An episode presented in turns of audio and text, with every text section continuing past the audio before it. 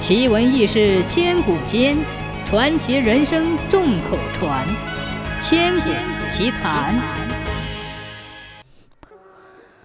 传说很久以前，微山湖这块地方，原本是长几十里、高几百丈的大山，因山上有微子木，人们就给它起名叫微山。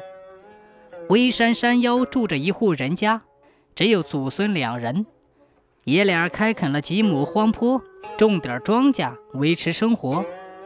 虽然说日子过得很穷，倒也心里舒服。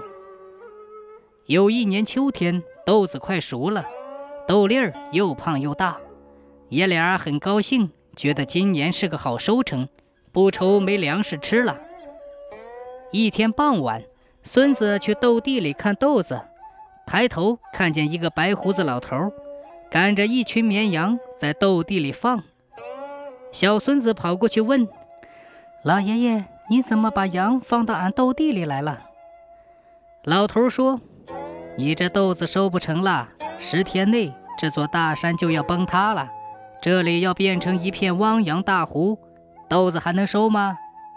您爷俩可是好人呐，赶快朝天亮的地方逃吧，可不能在这里久留了。”说罢，化作一阵清风就不见了，羊群也无影无踪。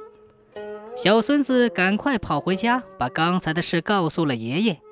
爷爷一听，说是神仙的点化，就连夜收拾行李，一边准备带领小孙子朝东方逃走，一边告诉乡亲们跟着他们一块逃。就这样，一传十，十传百，没过几天。山上山下的人都逃光了。就在第九天的夜里，只听一阵山崩地裂的响声，随后微山就塌了下去。微山塌陷，变成了汪洋。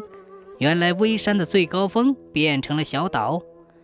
从此，人们就把这片汪洋叫做微山湖，把汪洋中的小岛叫做微山湖岛了。